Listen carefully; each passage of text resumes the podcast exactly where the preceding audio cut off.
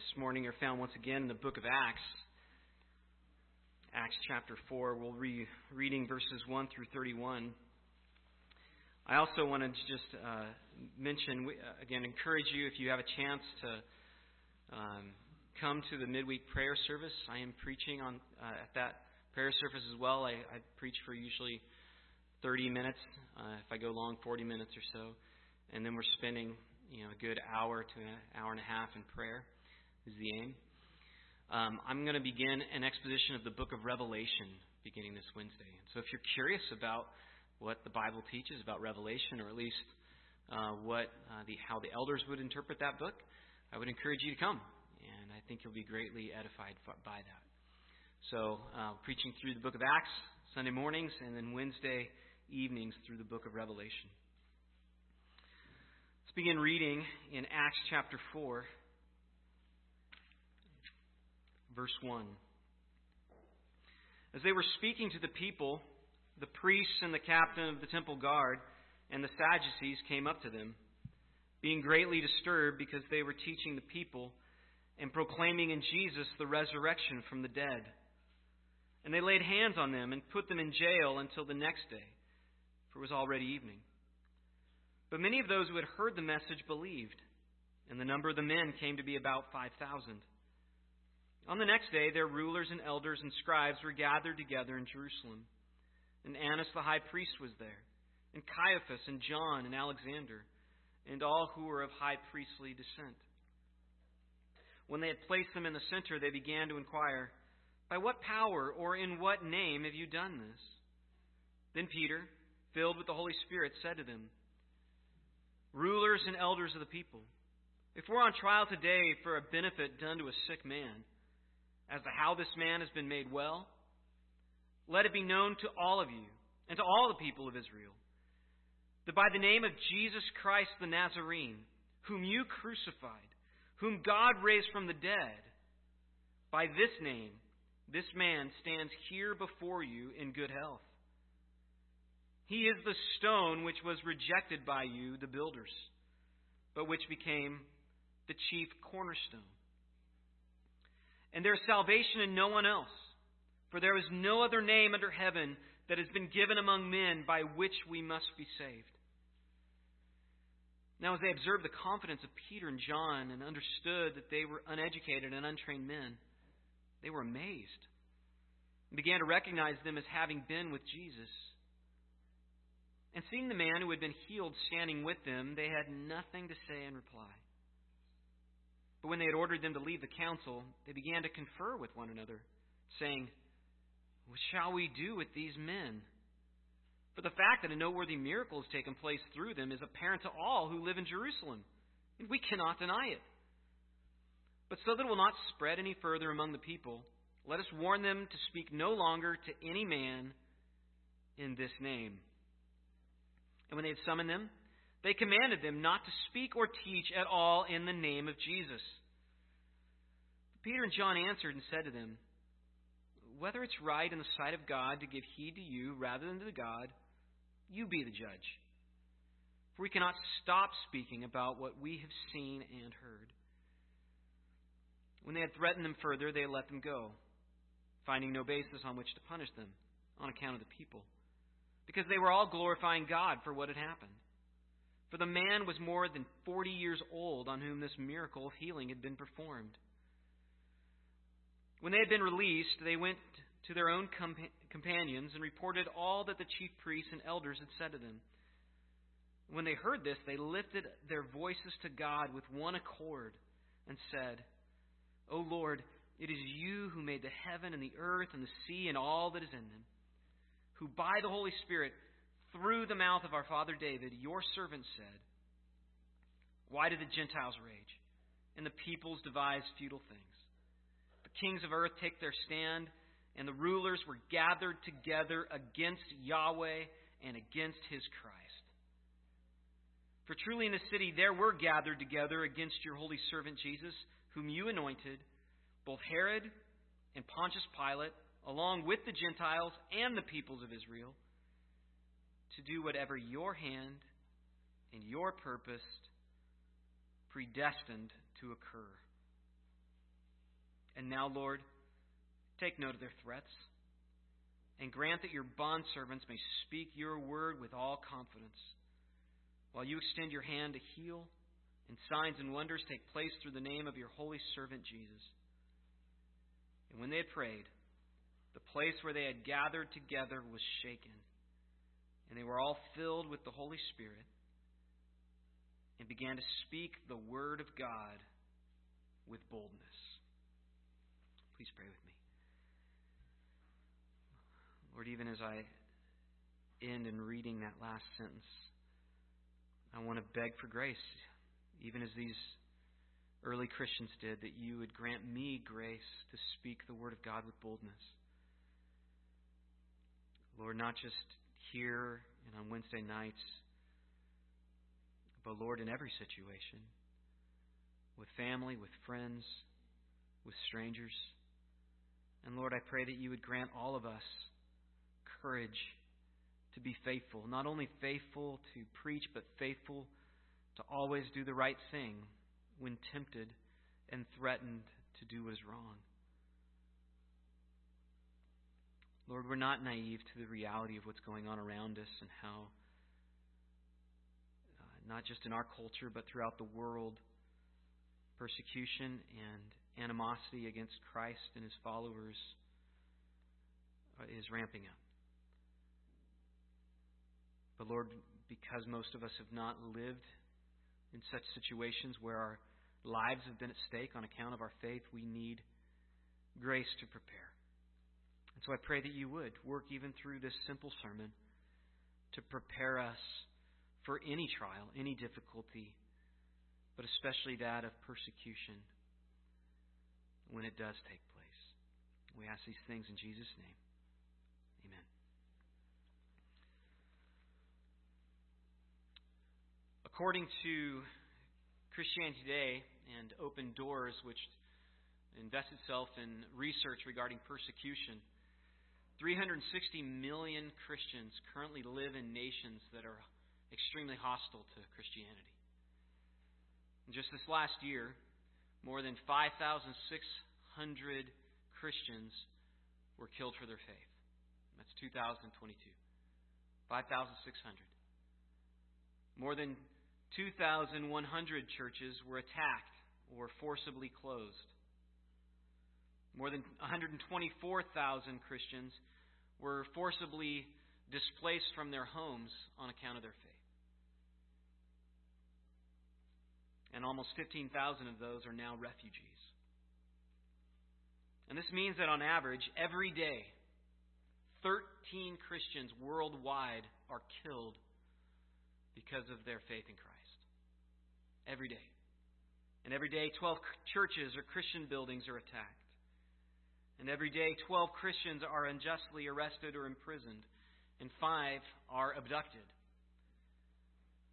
Surprisingly, the, the country where this is happening at, at the most uh, prolific rates is Nigeria.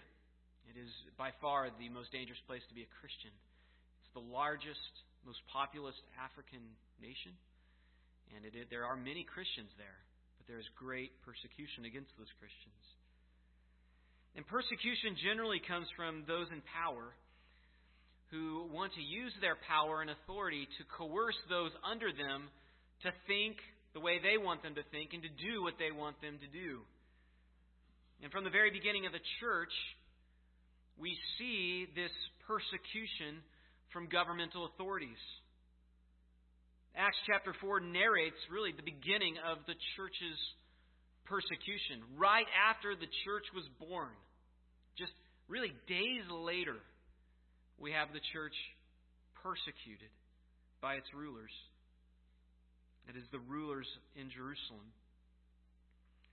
And the main point of this chapter is that the Jewish rulers uh, react hostilely to the person of Christ and the preaching of Christ. I want you to see how the rulers are highlighted even in verse 1. The priests and the captain of the temple guard and the Sadducees came upon them. Then look at verse 5. Their rulers and elders and scribes were gathered together in Jerusalem, and specifies Annas the high priest, and Caiaphas, and John, and Alexander. Then in verse 8, Peter addresses specifically the rulers and the elders of the people. Then in verse 11, Peter quotes Psalm 118:22 that prophesied that the Jewish rulers would reject their Messiah. The stone which was rejected by you, the builders. He's speaking to the rulers. Then in verse 23, when the apostles report back to the church, they specifically note that it was the chief priests and the elders who were seeking to oppose Christ. Then they reference Psalm 2 and note that the rulers were gathered together against the Lord and against his Christ. And then in verse 27, they conclude their prayer saying, For in the city there were gathered together against your holy servant Jesus, whom you anointed, both Herod and Pontius Pilate, along with the Gentiles and the peoples of Israel, to do whatever your hand and your purposes predestined to occur. My point is to emphasize what the point of the passage is, and that is the Jewish rulers were opposed to their Messiah and anybody who would preach the Messiah. So it doesn't just narrate how the church started or even how persecution began, but it actually highlights that the persecution was actually part of the plan of God that had been prophesied back in the Old Testament and was coming to fruition. The Jewish rulers' rejection of Jesus and his followers preaching in his name, in fact, therefore confirms that Jesus is the Messiah. Because the Messiah would be rejected by the rulers of Israel. He was the chief cornerstone rejected by the builders. So that's the point of this passage. And it can be broken down into uh, four different parts. Isaiah, I'm having a hard time. It's not clicking for some reason. Um, first, you have the ruler's reaction to the apostles' preaching, and essentially they feel threatened. And so they threaten them in return. Uh, the Christians respond to these uh, their, their trial by boldly preaching Christ to them. The rulers react by threatening the Christians, and then the Christians respond to those threats by praying that they could continue to boldly preach Christ. Let's look specifically at each of these in the passage, beginning with the ruler's reaction to the Christian's preaching. In particular, Luke notes first that the priests, the captain of the temple guard, and the Sadducees are who confront the apostles. The priests, as you recall from our study of the book of Numbers, were uh, responsible for guarding the temple precinct and the tabernacle precinct. Uh, that the apostles were preaching on the temple grounds, and so obviously the guardians of the temple grounds would have an interest in what's going on, and what they're saying, and what they see disturbs them. Luke also notes that the captain of the temple guard was upset. Uh, he would have been a Levite. The Levites, uh, this was their responsibility. Um, and the person in command of the temple security was the captain of the temple, uh, the temple guard. And this was a, a significant position. In fact, uh, Josephus notes that uh, in um, one of his ancient writings that, that along with uh, the high priest, the captain of the temple guard was sent to Rome in order to be imprisoned. So he's the equivalent of the director of the CIA or the FBI or one of the Joint Chiefs of Staff. So, it, it, not an insignificant person. So, you have the, the priests who oversee the temple, you have the captain of the temple guard, and then Luke also mentions the Sadducees. Now, we could describe these as the liberal elitist Jews in Jerusalem. And they were more secular than religious, though they were religious. And they were mostly concerned with maintaining their power and increasing their, uh, their worldly uh, wealth. They were political opponents of the Pharisees. We could designate the, the Pharisees as the political conservatives. And the Bible notes that the Sadducees particularly fought with the Pharisees over the idea of the resurrection, because for the Sadducees, they believed that They needed to have their best life now, so to speak. They didn't believe in a future resurrection, and that all that mattered was this life. And the Pharisees, in contrast, believed that the resurrection was central to the Jewish faith. Now, the topic, therefore, of the resurrection was as uh, politically volatile uh, at this time period as the topic of abortion would be today.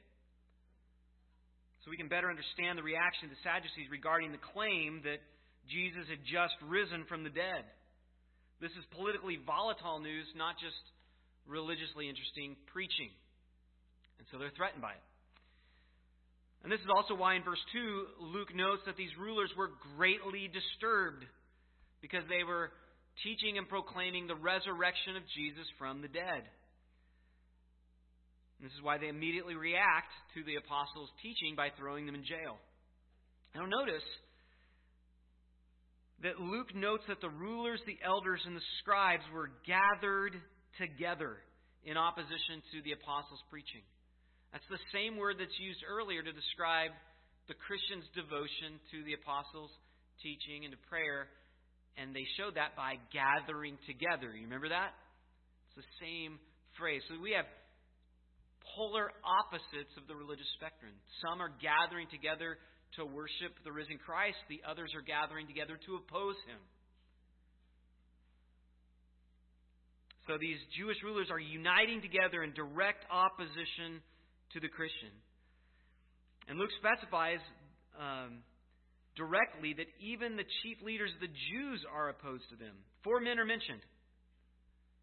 Annas the high priest was there and Caiaphas and John and Alexander. He specifies four of the leading men of Israel. This would be like the president, the vice president, the speaker of the house, and the majority Senate majority leader.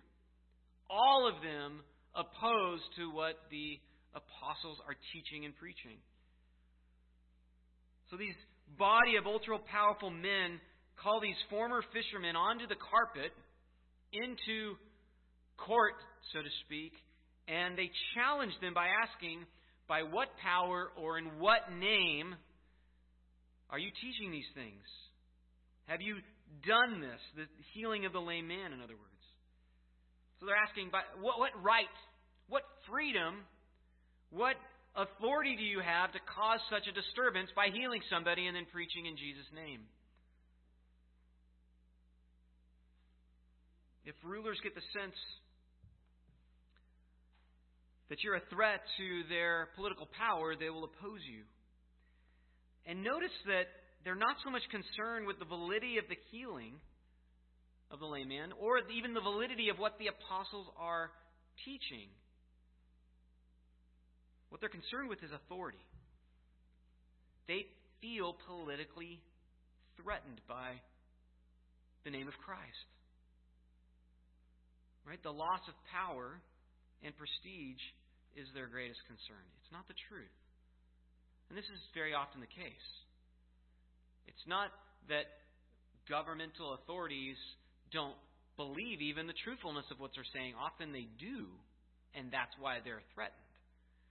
But they're chiefly threatened that they may lose their power and authority if you don't do what they tell you to do. if you believe you have the freedom to act and speak apart from their authority, you will be viewed as a threat. Even today, we can imagine governmental rulers asking, By what authority do you have to think that you can continue to meet together during a pandemic? What freedom do you think you have to preach against homosexuality in a culture where we've made this practically our religion? What authority do you have to share your faith on this school campus? What authority do you have to express your opposition to our company's diversity, equity, and inclusion statement of faith? What authority do you have to remove the rainbow flag that we set up on in your hospital room? The answer Christians should give is quite simple. Our authority comes directly from the King of Kings and the Lord of Lords. In fact, your King and your Lord, whether you recognize him as your Lord or not. And this is essentially the response of the apostles to this question. We see the apostle response in verses 8 through 12. Peter answers the ruler's question directly. And he goes out of his way to note that the power behind Peter's response was the Holy Spirit. And his point in, in highlighting this fact is to demonstrate the fulfillment exactly of what Christ had promised to his disciples. You might recall in Luke chapter 12, Jesus said, When they bring you before the synagogues and the rulers and the authorities, don't be anxious about how you should defend yourself or what you should say, for the Holy Spirit will teach you in that very hour what you ought to say. And it's happened. And the Holy Spirit is giving them the words they need to share. And so, in explicit fulfillment of this promise, Peter responds to the Jewish leader's question.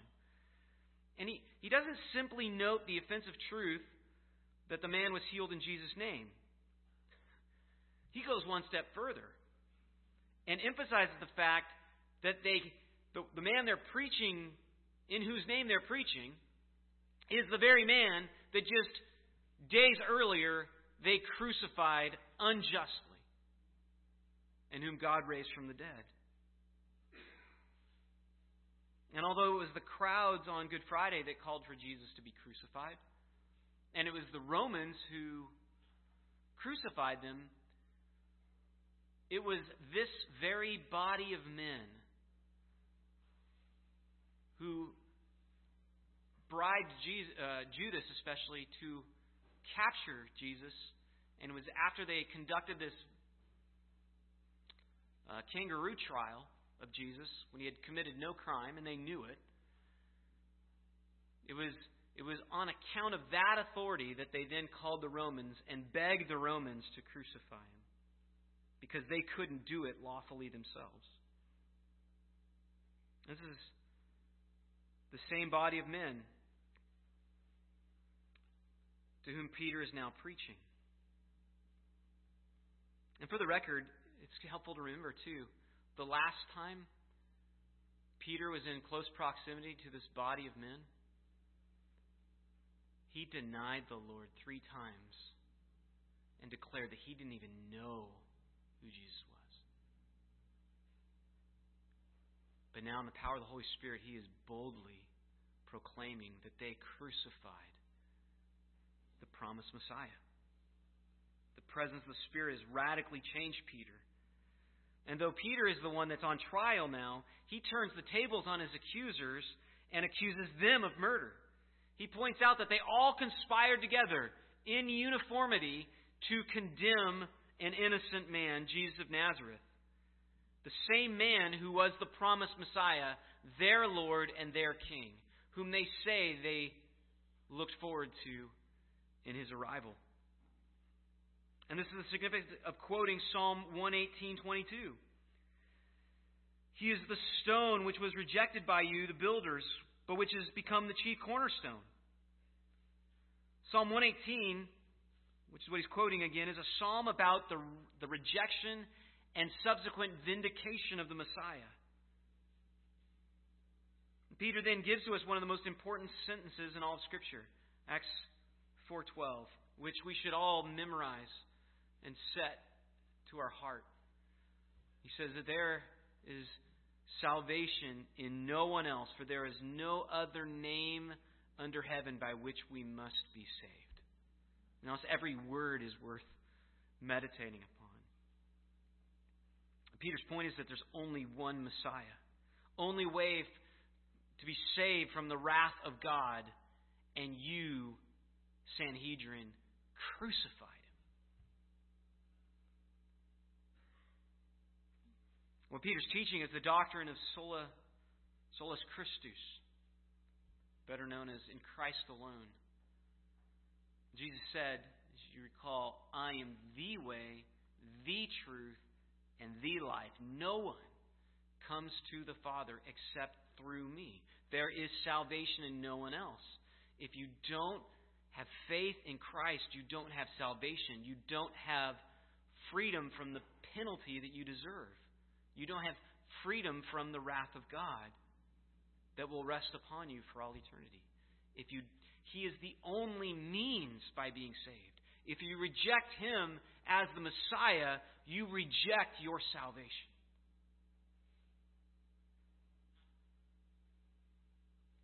And being honest and open about this conviction is what will guarantee your persecution in the future. Because this is not a truth that is going to be welcomed by unbelievers. It's not going to win you any friends. It isn't inclusive enough. It isn't pluralistic enough. And it's, it's highly offensive to tell unbelievers that salvation is in Christ alone, that even devout Jews who reject Christ will have to face the wrath of God for eternity. It's offensive to say that Muslims and Mormons and Hindus and Jehovah's Witnesses and Roman Catholics, even, and, and everyone who rejects the truth that salvation is in grace alone, through faith alone, and on account of the work of Christ alone. Anyone who rejects those truths rejects the gospel, rejects Christ, rejects their salvation. Salvation is in Christ alone. As John 3:36 also says, whoever believes in the Son has eternal life. Whoever believes in the Son has eternal life. That is, they recognize Jesus is the Son of God. He is divine and human. He's the God man who died for us. Whoever does not obey the Son shall not see life, but the wrath of God remains on him. If you reject the Son, the wrath of God remains. There is salvation in no one else.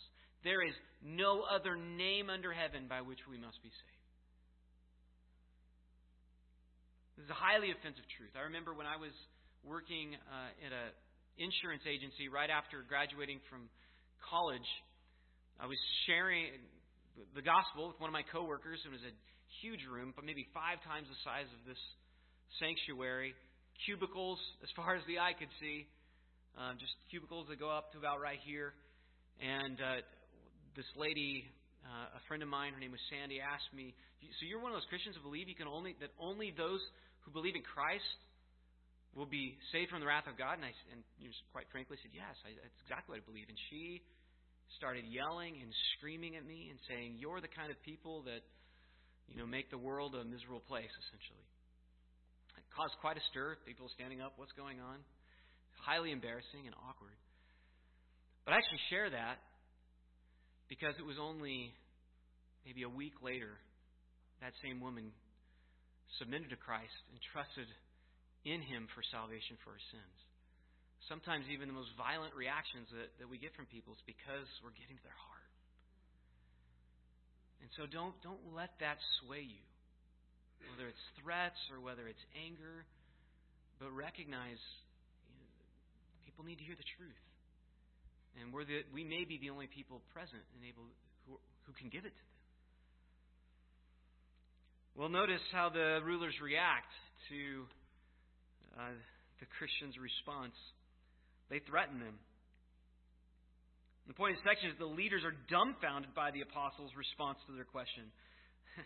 Notice they're shocked by the confidence of the apostles, despite the fact that these are untrained, uneducated men. They're much a fishermen. And these, these guys have, uh, you know, essentially they have doctorates. They've been teaching and preaching for years. They're highly respected authorities in religion and in politics. And these men, uneducated, untrained, aren't used to teaching in public. If they were in this church, they probably wouldn't be all that eager to give their testimony either in front of people. But here they are with absolute confidence declaring Christ. And on top of this, they, they can't deny that a miracle has taken place because the healed man is standing there before them all. And so these elites, they're not sure what to say or what to do. And so they dismiss the apostles and send them back to their cell. And then they confer together, each hoping at least somebody has an idea of how they should respond because they've broken no law. They're not saying anything illegal, it's just highly uncomfortable for these elitists. And again, it's important for us to notice that they aren't concerned about the truth. The truth about their claims is obvious. They, in fact, say it. It's right there before them in plain sight. A man has been healed in Jesus' name. uh, Peter was very explicit about that. And uh, also, just look at their words in verse 16. For the fact that a noteworthy miracle has taken place through them is apparent to all. It's a fact. Can't deny it. So, in other words, we cannot deny the truth, so what should we do? Believe it?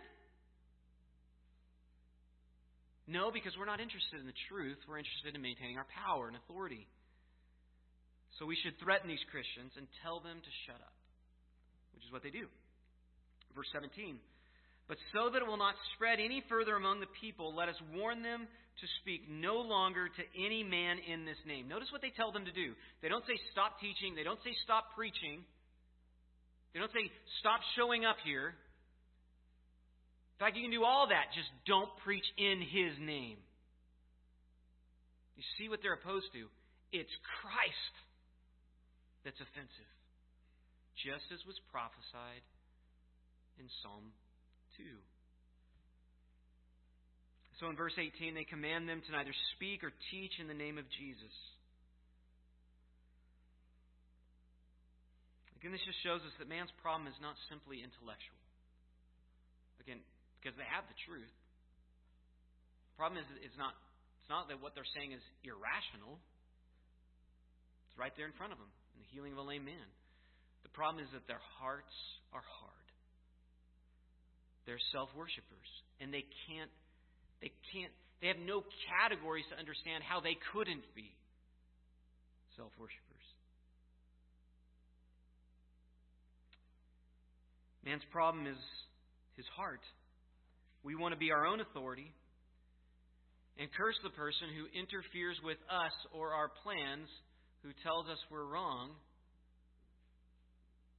and then asserts their beliefs as truth. This is how the Apostle Paul, who was probably at this meeting, this is how the Apostle Paul describes the mind of the unbeliever. Ephesians 4:18 They are darkened in their understanding, alienated from the life of God because of the ignorance that is in them due to their hardness of heart. Their hard heart prevents them from seeing and embracing the truth. God has to change their heart. They need to be born again. He says in 2 Corinthians chapter 4, in their case, the God of this world has blinded the minds of the unbelievers. They're blind. They can't see it. They can't see the truth. They hear the words. They even hear the truth, but they can't embrace it because they're blind to it. It keeps them from seeing the light of the gospel of the glory of Christ, who is the image of God. So, apologetics defense of the Christian faith, it has its place, but it's, that, its place is primarily for Christians to recognize our faith is absolutely trustworthy, and we can completely believe everything the Bible teaches. It's rational, and it's scientific, it's valid as valid as can be. The problem with presenting apologetics to unbelievers is not that it's not true, it's just that even if you were to give the most rational, clear, evidence of the Christian faith, it's not enough to change their heart. The only thing that can change their heart is the Word of God. We are born again through the seed of the Word of God, the abiding seed that then brings up fruit, fruit out of our lives. And so we just teach the truth. We point unbelievers to Scripture and help them understand what the Bible says regarding what is real and what is false. And this is why we should pray for unbelievers as we engage them in the gospel. Because we can't, in our own power, in our own teaching, do anything to bring about a change of heart. All we can do is preach the truth. And so we pray. We should be as devoted to prayer as we are to arguing and pleading with them verbally. And notice how the apostles respond to these hardened men and their, and their threats. In verses 19 to 31, they pray to boldly preach Christ. Because they know there's nothing we can do to change these men's hearts, so let's pray. God, they pray for them, and they pray for the ability to keep on preaching. God, take note of their threats, they say, and help us to continue preaching boldly. And in their response, the apostles simply point out that this is ultimately a question who has the higher authority government or God. Right? Immediately after they were challenged to stop teaching, the disciples respond by saying, Whether it's right in the sight of God to give heed to you rather than to God, you be the judge. For we cannot stop speaking about what we've seen and heard. They can't stop preaching Christ because Christ himself has already commanded them to preach. That was made clear at the end of each of the Gospels. It's very clear as well at the beginning of Acts. They're to be witnesses of him. And that term witness will come up again and again throughout the books of Acts. That's what the whole book is about. Being witness to Christ, to unbelievers. And so they can't yield to the demand of Jewish leaders, or else that would be akin to treason or rebellion against their Lord. So the conflict here is really one of who has the higher authority. Like they're not disregarding the, the authority of these Jewish rulers. This isn't rebellion. It's actually submission. They're not saying, hey, we can do whatever we please because we're Christians. No, they make it clear that the reason they can't obey their ruler's demands is because there's a higher authority whom they must obey. So Christians should always submit to their leaders unless those leaders are asking them to disobey God. That's a very hard thing to say, especially after what we've been through the last few years. But that's what the Bible teaches. And that's going to test our faith. Do we really believe that submitting to ungodly authorities will honor Christ? Do we really believe that giving up our rights, our constitutional rights, will honor God? Or are we going to trust in what we think is best? Peter says in 1 Peter 2 Be subject for the Lord's sake to every human institution. That is literally every creation of humans. So that could be the, the, any club, church, family, governments, any creation of humans, whether it be to the emperor as supreme or to governors is sent by him to punish those who do evil and to praise those who do good. For this is the will of God that by doing good you should put to silence the ignorance of foolish people. So, this is therefore the simple biblical principle that informs how we should respond to ungodly decrees. We should obey them unless obedience to them would require us to disobey God. We should re- obey our authorities, whether they're Christian or not, whether they're good or not, whether they're wise or not, we should obey them unless obeying them would require us to disobey God. And that's hard. But so is persecution, brothers and sisters. Right, it's real easy for us to, to, to watch movies, sing songs, and imagine ourselves in Fantasyland being burned alongside Latimer and Ridley. But if you can't handle losing some rights, there's very little chance you will be able to handle the loss of your wife, the loss of your children, or the loss of your own life.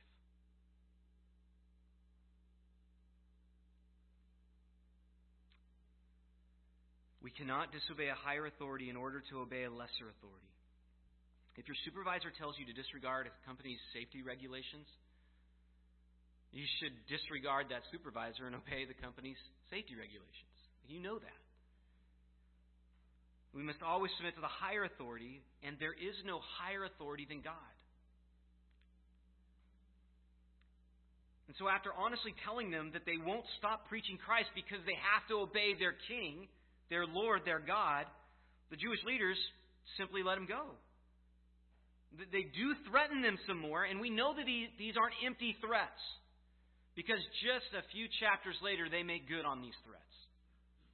With the killing of Stephen and even the, the Saul, before he became the Apostle Paul, persecutes Christians all the way even to Damascus throwing them in prison, and probably had some killed.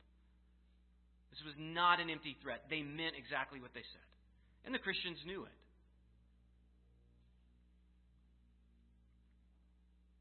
And so they report back to the church everything that had happened. You can imagine what this report is like.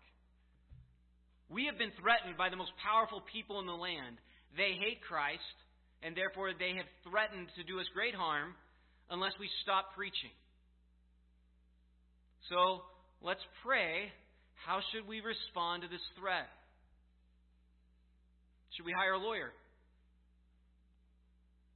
Should we, you know, grab some swords and other weapons? Should we go find a fortress to hide out in and just preach Christ with a megaphone? Notice how they respond. They recognize, this is the church, it's not just the apostles, the church recognizes that everything that has taken place ha- is happening because God has predestined it to take place. This is all a fulfillment of Psalm 2.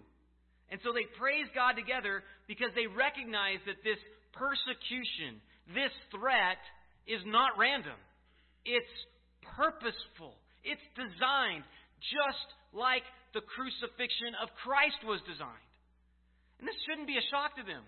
Jesus said, anybody, whether they're five years old or 80, anybody that wants to come after me, to follow me, must take up his cross and follow me. If you're not ready to die, you're not ready to follow Christ. That's what he meant. And so they're not shocked by this. This is what you would expect. Verse 28 All of this happened because you wanted to do whatever your hand and your purpose predestined to occur. See, they recognize the sovereignty of God and what has happened, and therefore there really is no longer any threat.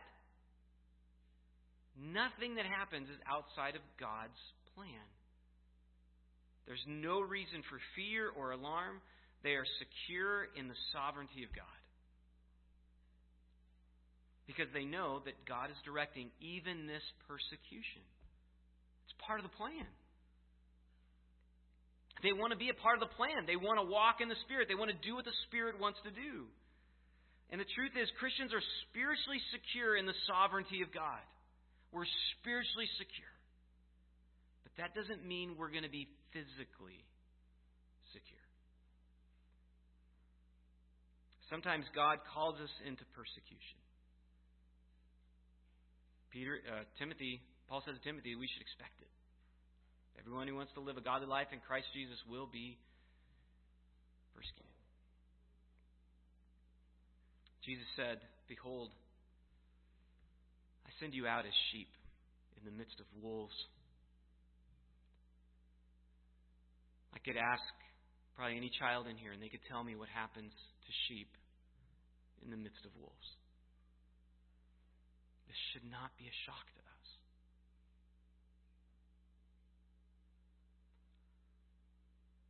Remember what Paul says immediately after that great promise in Romans 8:28.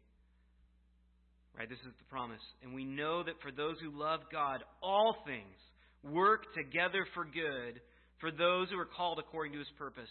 And then he asks this in verse 35. So just a few verses later, he asks this Who shall separate us from the love of Christ? We're spiritually secure. And then notice the list. Shall tribulation? No. Distress? No. Persecution? No. Famine? No. Nakedness? Danger? Sword? Think about that list.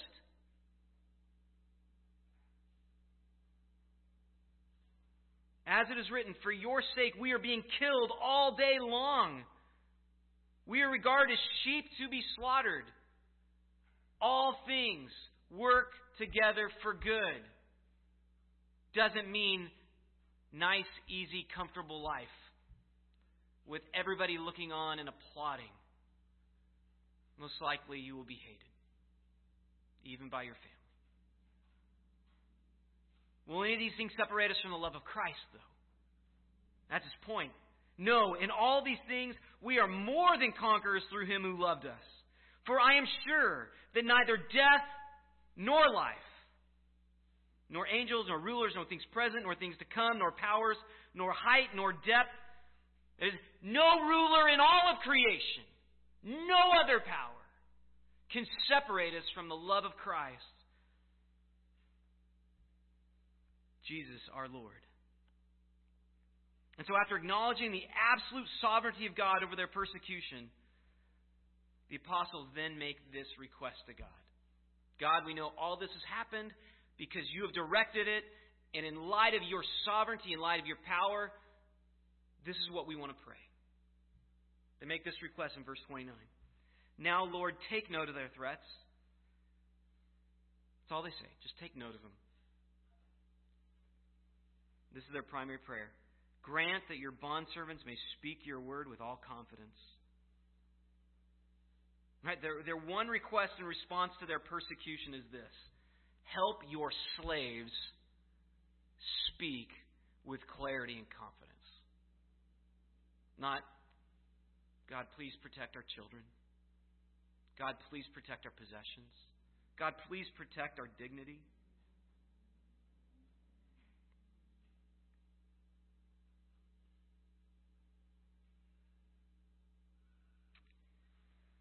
And I don't think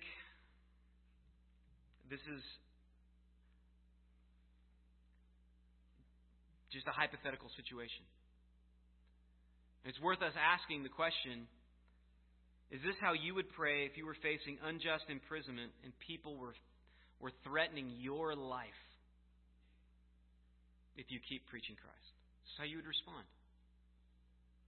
Just like I don't think this is a hypothetical situation, just something that happened in the early church. We know it's not because it's happening throughout the world today.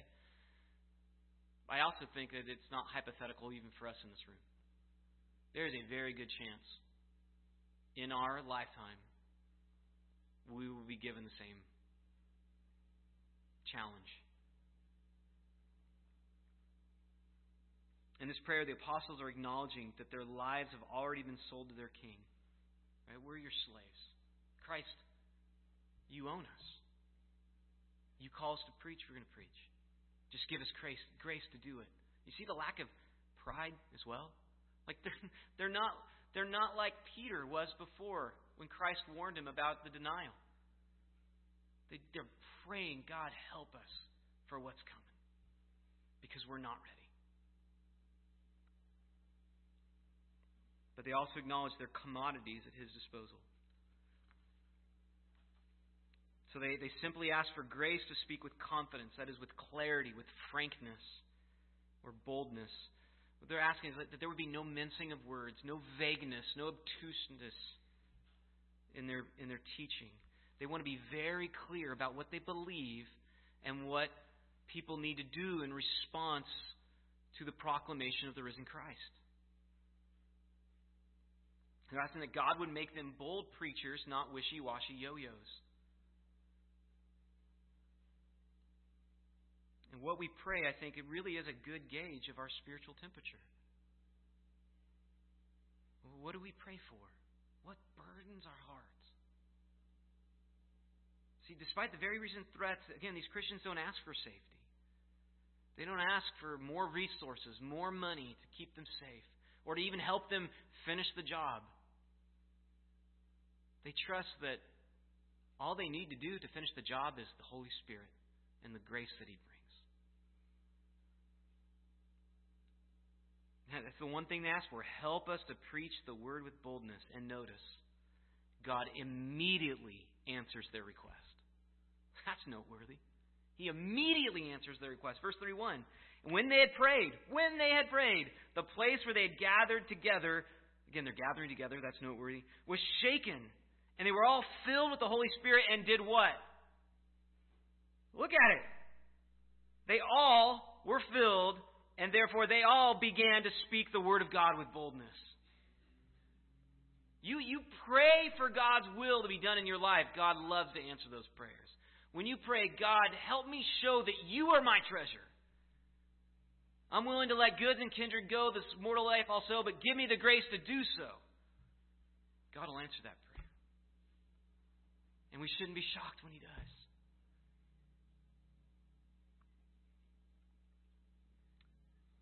Well, do you know how churches in hostile countries today continue to thrive and not just survive? This is one of the questions that was asked by the researcher in the in the article I mentioned at the very beginning of the survey. Sorry, beginning of the sermon, where I mentioned those statistics.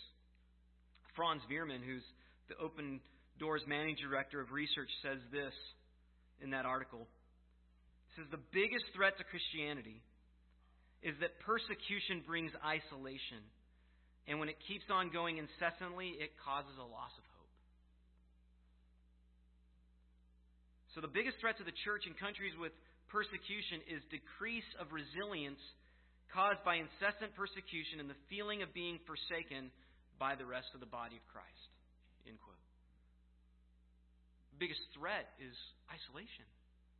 Not having people who love you and will be patient with you and assist you and help you.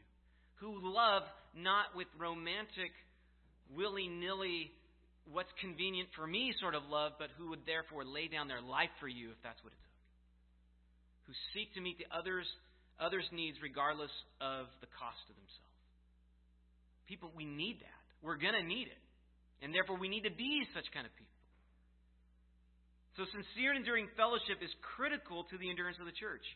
And then Veerman then notes this. He said, after three decades of research on persecution in the world, his organization has learned that such resilience is found by being, quote, anchored in the Word of God and in prayer. And he says also by being courageous, as the persecuted church is most often active in spreading the gospel and vital and growing against the odds. So, just in summary, the four things that he mentions that allows the church to thrive and not just survive in persecuted countries, and this is just based off of research, not study of the Word of God.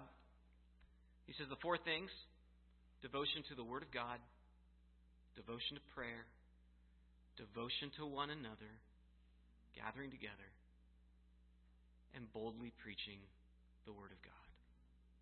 Which is exactly what we see here the early church was doing in the book of Acts.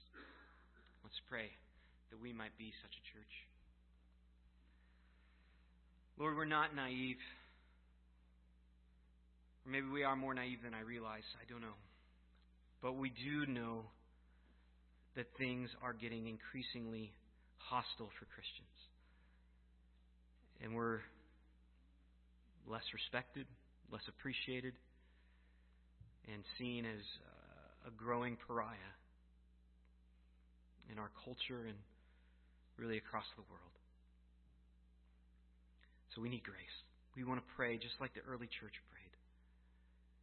Give us boldness to continue to preach the Word of God with clarity, with precision in our conversations, whether it's over the phone, over the internet, face to face. Lord, continue to, to help us to grow in our devotion to the Word of God when we're on our own and when we're together. Our devotion to prayer when we're alone and when we're together. And continue to help us see the, the value of true fellowship so that we would not be shaken when this severe fire of testing, as Peter calls it, comes upon our church. We ask these things in Jesus' name.